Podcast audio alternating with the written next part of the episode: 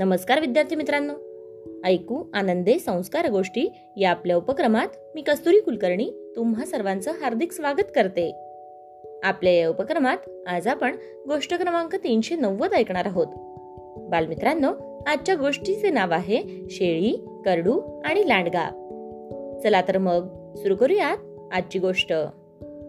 एका रानात एक शेळी आपल्या करडू सोबत राहत होती आपल्या छोट्याशा खोपटामध्ये. ती दररोज सकाळी उठून चरण्यासाठी रानात जात असे. त्यावेळी ती आपल्या छोट्याशा करडास सांगत असे बाळ आपल्या खोपटाचे दार आतून लावून घे. सगळ्या लांडग्यांचा सत्यनाश होवो असे शब्द जो उच्चारील त्यालाच आत घे. इतरांना दार उघडू नकोस. हे भाषण एकदा एका लांडग्याने आडून ऐकले. आणि ती शेळी बाहेर जाताच खोपटाच्या दारापाशी येऊन तो उभा राहिला. आणि म्हणाला सगळ्या लांडग्यांचा सत्यनाश होवो.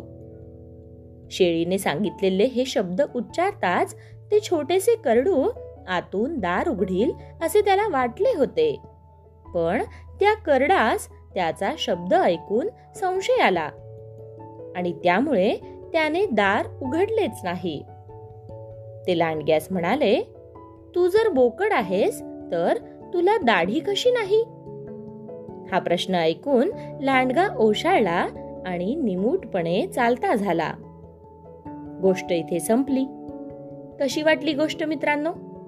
आवडली ना? मग या गोष्टीवरून आपल्याला एक बोध होतो बघा. तो बोध असा की फसवेगिरी करणाऱ्या माणसांबाबत शक्य तितकी सावधगिरी आपण ठेवली पाहिजे. म्हणजे आपले नुकसान होणार नाही. काय? येते ना लक्षात? चला तर मग.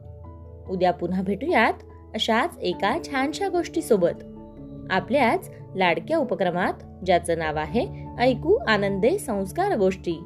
तोपर्यंत नमस्कार!